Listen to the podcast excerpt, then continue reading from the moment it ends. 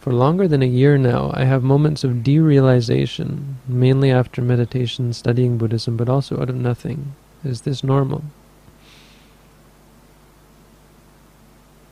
Derealization. Um, I'm going to to make a shot in the dark and guess at what you're you're saying there. I assume you're you're referring to a sense of surreality, where suddenly everything around you seems uh, surreal or unreal. And this is normal. This is a very important um, indication that you're starting to actually see reality, because reality is not the things around us. The feeling itself, it's important to be mindful of, because it is just a feeling. But the um, the reason why it arises is because actually reality is uh, much less than what we think it is. There really isn't this room that I'm sitting in with all these books, and you know, you're really not hearing my voice. You're, it's just experience. There is just the seeing. There is just the hearing. There is just the smelling, the tasting, the feeling, and thinking.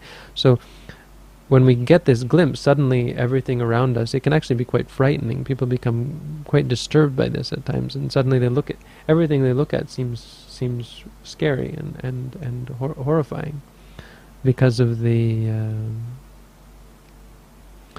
um, because of seeing for seeing you know the stripping away of the delusions, the comfort of oh there's my you know there's my table, there's my chair, there's my bed, and so on.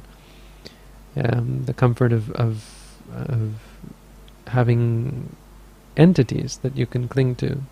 When that goes away, then there is um, there can be these state, these experience, these confusion. You know, this confusion about where did my body go? Where did my you know sit in meditation and suddenly the body disappears, for example.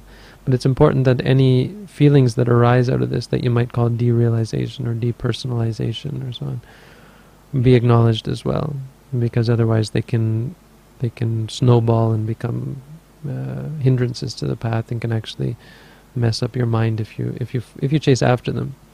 Um, anything that you cultivate that you worry about and obsess over can cause problems not only for your meditation but for your state of mental stability, mental sanity. So meditation is not dangerous, but um, when you stop meditating, when a state arises that makes you give up your meditation practice, that's dangerous. So once these states arise, they're actually harmless. But because you turn them into a problem, you say it's a problem, it's a problem.